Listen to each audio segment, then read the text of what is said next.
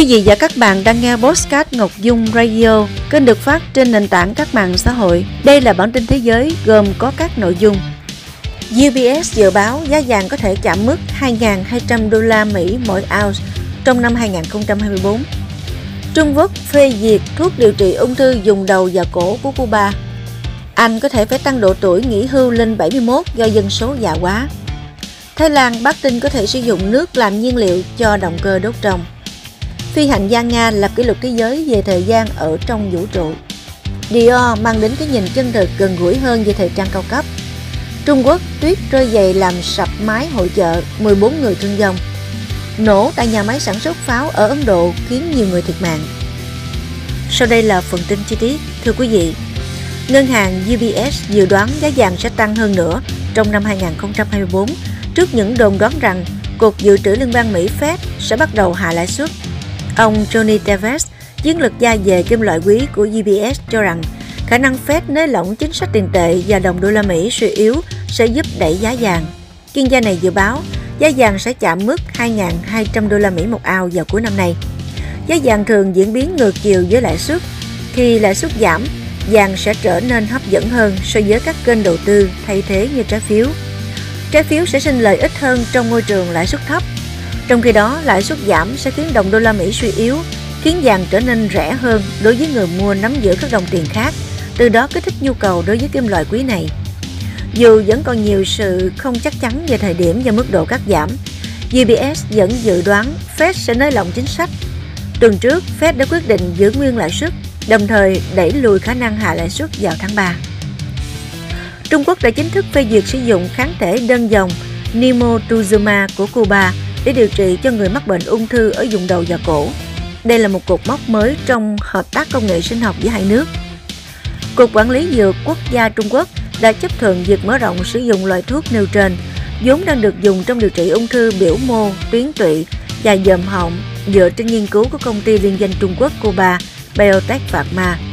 Giám đốc BBL ông Bai Sang Hong nhấn mạnh Nimotuzuma là kháng thể đơn dòng được nhân bản hóa đầu tiên ở Trung Quốc kể từ năm 2008 với kết quả rất tích cực trong cuộc chiến chống ung thư dòm họng.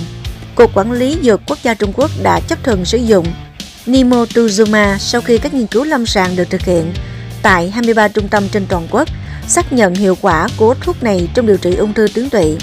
Bà Janet Borrego, Phó Tổng Giám đốc và là đại diện của phía Cuba trong liên doanh BBL cho biết, tỷ lệ mắc bệnh ung thư ở Trung Quốc thuộc hàng cao nhất thế giới. Do đó, nước này rất ưu tiên thúc đẩy việc nghiên cứu và phát triển các phương pháp điều trị mới. Trung tâm tuổi thọ quốc tế của Anh cho biết, người lao động ở nước này có thể phải làm việc đến năm 71 tuổi mới được hưởng lương hưu nhà nước do tình trạng già hóa dân số.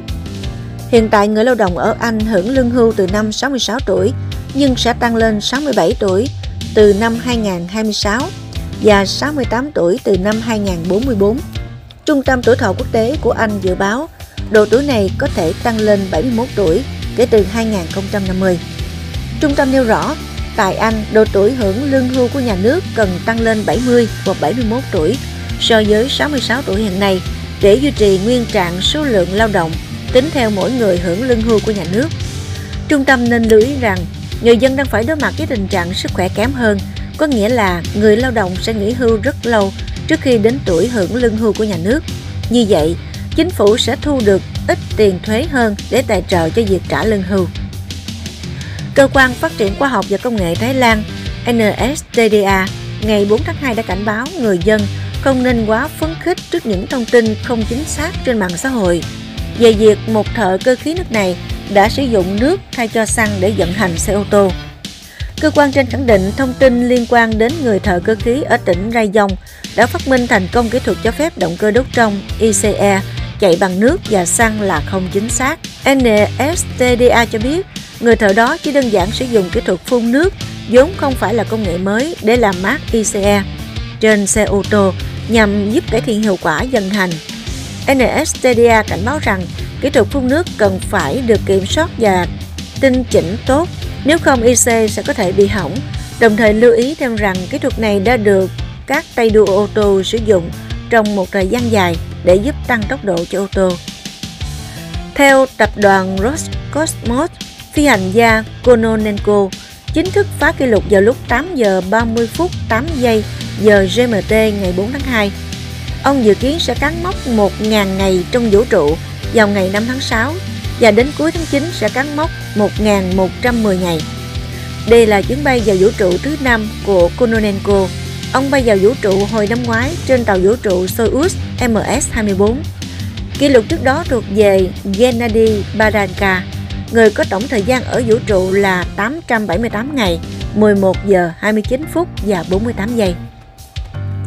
Tại bảo tàng The Rodin Paris Pháp, nhà mốt Dior tiếp tục hợp tác với các nghệ sĩ thị giác để tạo nên những bối cảnh có thể phản ánh chính xác nhất tinh thần của mỗi bộ sưu tập.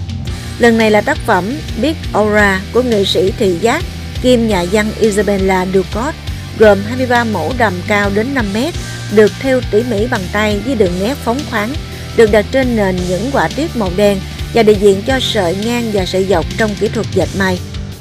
Cốt lõi của bộ sưu tập Dior Hot Quarter Xuân Hè 2024 là tính ứng dụng cao trên nền nghệ thuật cắt may cao cấp. Ngày 5 tháng 2, cơ quan xử lý tình trạng khẩn cấp tỉnh Hồ Nam miền Trung Trung Quốc cho biết một người đã thiệt mạng và 13 người bị thương sau vụ tuyết rơi dày gây sập mái một hội chợ nông sản tại tỉnh này. Cơ quan trên xác nhận vụ việc xảy ra vào sáng cùng ngày tại quận Tân Yên. Tuyết tích tụ trên mái khiến sập mái làm 14 người mắc kẹt. Các nhân viên cứu hộ đã đưa được tất cả các trường hợp mắc kẹt ra ngoài vào đầu giờ chiều cùng ngày. Tuy nhiên, một người đã tử vong sau đó bất chấp mọi nỗ lực cứu chữa của các nhân viên y tế. 13 người còn lại đang được điều trị. Ít nhất 6 người thiệt mạng và gần 60 người khác bị thương trong một vụ nổ lớn xảy ra tại một cơ sở sản xuất pháo ở miền Trung Ấn Độ ngày 6 tháng 2. Một quan chức chính quyền địa phương cho biết vụ nổ xảy ra bên trong cơ sở sản xuất pháo tại vùng Hada thuộc bang Madhya Pradesh, miền Trung Ấn Độ. Các cơ quan chức năng đã điều động xe cứu hộ và cứu hỏa đến dập tắt đám cháy và giải cứu những người bị mắc kẹt bên trong. Số người thiệt mạng có thể sẽ tăng do một số người bị thương đang trong tình trạng nguy kịch. Vừa rồi là bản tin thế giới. Cảm ơn quý vị và các bạn đã theo dõi.